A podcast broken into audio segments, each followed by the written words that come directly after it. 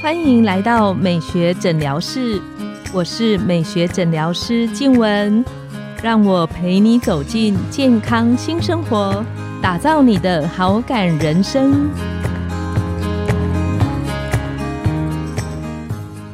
欢迎光临，我是你的美学诊疗师静文，让我陪你练习好感人生，走进健康新生活。今天我们很高兴邀请到的来宾是整形外科权威陈建鼎医师，他是前台大云林新竹分院整形外科的主任，专精在脂肪精雕，也是疤痕修复的专家。今天他要来跟我们分享一个我们女生很在意的一个议题。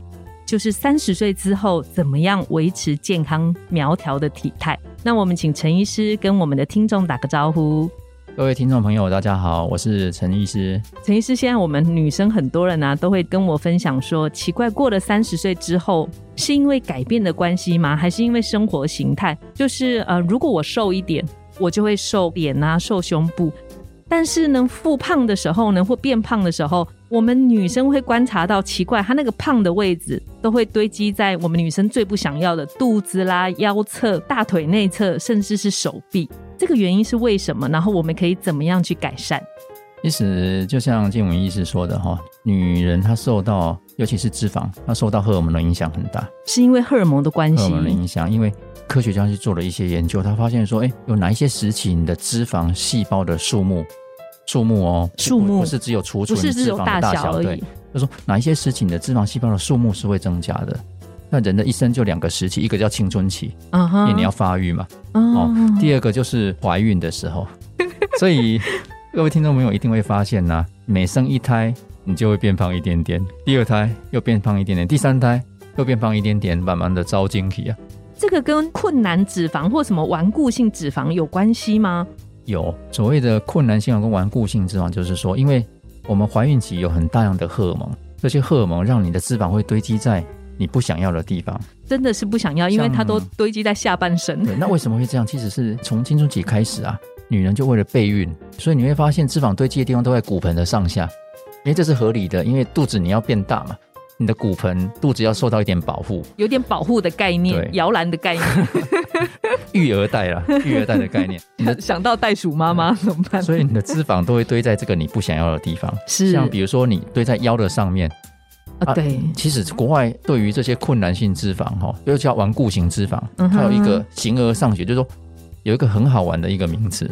比如说，我们逛街不是都要烂美嘛？手要要要搂着对方的腰嘛？嗯嗯。所以国外把这个堆在那里的脂肪叫 love handle，叫爱的把手。你逛街哦，就烂美，就爱的把手，你有个安全感，有一个安全感，或者是你坐机车，我们不是 靠在靠在上面，就爱的把手啊。这个把手不想要，怎么样可以拿掉这个顽固性脂肪？国外也有人把这一坨脂肪，它它叫做什么？你知道吗？它叫做杯子蛋糕机，muffin top deformity。马芬塔，我想大家有没有吃过杯子蛋糕？你大家看到那个旁边。膨出来的，出来溢出了紧身裤的边缘，让我想到那个我们女生游泳，有时候有些小朋友会套那个游泳圈的那个东西。对，所以堆在这边的脂肪，其实是因为大量荷尔蒙的影响堆在这个地方哈。那它其实对运动跟节食哈，它是非常的顽固的、顽抗的，也就是说。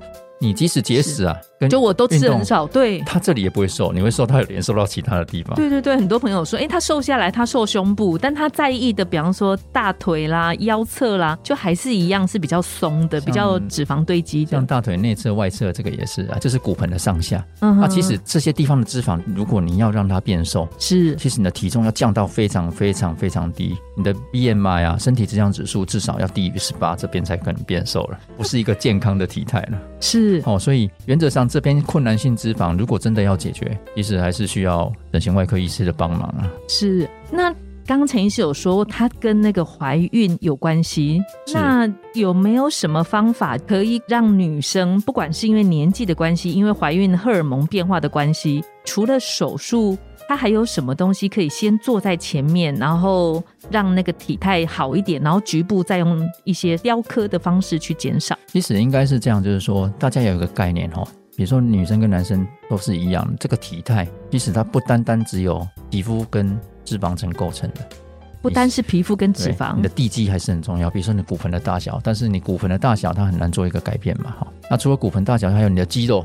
比如说很多妈妈们她生完小孩就抓着自己的肚子来求诊，说我这个小腹啊怎么样去解决？是。那其实很多人不知道，你把肚子收回去，你去捏那个脂肪层，脂肪层其实是很薄的，因为怀孕的时候撑过了。那为什么看起来体态上面还是有个小腹？它不单是脂肪的问题而已，很多是松了的肌肉嘛，你抓了你的肌肉，嗯，所以大家听众朋友可以自己试试看了，你抓着自己的肚子，我现在抓抓，你把把肚子一缩缩小腹，你会发现有一个力量往后缩，其实就是肌肉往后缩了，所以剩下捏的才是真正的脂肪。所以常常有人说产后有一个小富婆，其实大家有一个概念，很多是因为肌肉没有记住腹直肌啊。是你的这个肚子这一圈的马甲，自己天然的肌肉构成的 corset，就是马甲，它松掉，因为怀孕的时候胀，分崩离析了。哦，肌肉有被撕扯，有松开的那个肌肉的关系，张力不好，是那所以你的体态就不好。即使把脂肪全部处理掉了，你的体态还是不好的。所以其实这个成因比我们想象中的复杂，因为它包括了骨盆。包括的肌肉，然后最后再加上脂肪跟陈医师说的皮层这些的部分。对，所以通常会建议啊，就是说孕龄的女性观众朋友哈，在二十五岁到四十五岁左右，还是要养成这个运动的习惯。那运动包含就是你要做一个有氧运动，因为你做一个好的有氧运动啊，哈，你代谢率会维持到一个比较高的一个状态，就不容易肥胖。那第二个就是说，你也要同时做一些肌肉的锻炼。尤其是核心肌群，有氧运动加上核心肌群的锻炼，对，两个同样重要。嗯哼，那通常因为太激烈的运动其实是不利于怀孕啦，哦，所以通常都是会建议中强度的运动就可以了。那刚刚陈医师，你有特别提到关于肌肉松弛的那一块，那个我从核心运动或者是有氧运动做会有帮助吗？一般核心运动啊，它会让你强化这些腹部的很多肌肉。那核心运动包含大家常常听到了很多皮拉提式的很多动作，棒式运动的那个我有做过，棒式很酸，很酸。对，它就是让你的核心肌群维持巩固你的核心呢，就是让你环绕身体的这一圈的肌肉，它有强化那一圈的肌肉。因为大家要知道，我们人是直立的。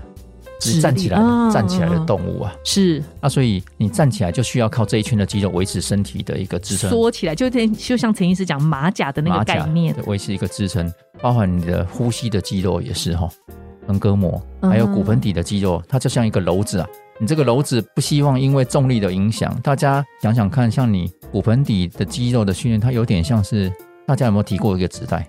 纸袋有，因为人有很多的力量往下。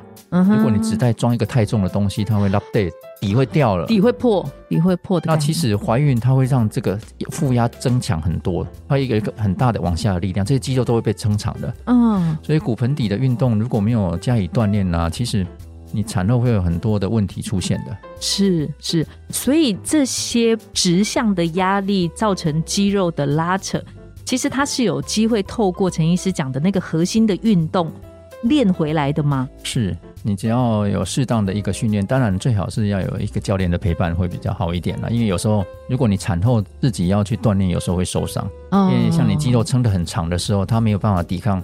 比如说，当你腹直肌还分离的很厉害的时候，如果你自己要做一个仰卧起坐的话，有时候训练的不当，你腹直肌分离的会更厉害的。那这个做有氧，有氧指的是像什么样子的运动会有帮助吗？还是以核心为主。产后应该是这样，产后的运动啊，你必须要一个持续性啊。持续性。我常常跟妈妈说，你只要掌握几个原则，就是三三三。三三三。三三三的产后修复的一个原则是：产后前三个月你要巩固核心，巩固核心就是说你要把核心肌群训练好，把这个篓子强化。嗯，纸袋的概念要把纸袋的底部强化，这样你就不容易腰酸背痛，你就骨盆不会有下坠感，不容易频尿漏尿。那还有就是这些核心肌群包含近端肌群，近端肌群就是大腿跟手臂的肌肉，因为你把这些肌肉训练好，你才可以进入第二个阶段，比如说做一些跑步、小跑步的有氧运动。所以前三个月原则原则上是要巩巩固核心了，强化你的核心肌群。那第二个三个月就是你可以开始做一些有氧运动了。啊哈，第二个三个月，对，就是比如说你怀孕前你有在跑步的习惯，那你可以恢复这些跑步的习惯。是，只要你核心肌群巩固好，近端肌群肌肉有一定的质量，那你做这些孕前就在做的运动，原则上就不会受伤了。因为你的核心肌群变得比较强壮，然后那些受伤拉扯的那个肌肉，它也恢复到比较好的弹性，对，就不容易受伤了。所以就可以开始您说的跑步啊，或者是游泳的这些，游泳都可以。那再来是三个月，就是你可以去挑战自己。如果你想要，呃，让自己的体力更好，或许你有许下一个愿望，我产后要恢复去跑马拉松啊。那有可能第三个三个月你才可以做这些比较激烈的运动，就是强度再把它强度再增强了。所以你要三三三的原则。然后我突然想到一个，就是为什么常常我们在看到很多朋友或者是艺人的分享里面，他们有办法在三四个月的时候，不管是体态或素质，好像就回到产前的这个状态。如果在很短的时间恢复到这些状态，其实第一个就是你要看他说，哎，他孕前呢。是不是有在运动的习惯？很多人，如果你孕前有在运动一个习惯，其实你产后的修复是很好的，会很快速的。第一个是这样，看看原本我是不是就是一个有运动习惯的女生。对，然后你生产也会比较顺利。如果你孕前你的核心肌群都有在做一些锻炼，那你会比较好生。姐妹们，我们现在要赶快练起来。那第二个就是说，孕期的时候，很多人他都会注意自己体重增加多少。原则上，很多妇产科医师都会希望她的产妇怀孕这十个月啊，体重不要增加十公斤以上。我有朋友增加到二十二，不过她后来是有瘦下来，但确实是比较辛苦一点点。增加十公斤以内，以内，因为超过十公斤，第一个你会比较难难生产嘛，如果自然产。第二个，妈妈的肌肉啊、骨骼会被撑得比较厉害，产后的修复会相对而言会比较困难一点。第二个是增加十公斤以内，然后第一个是产前就有运动的习惯，是。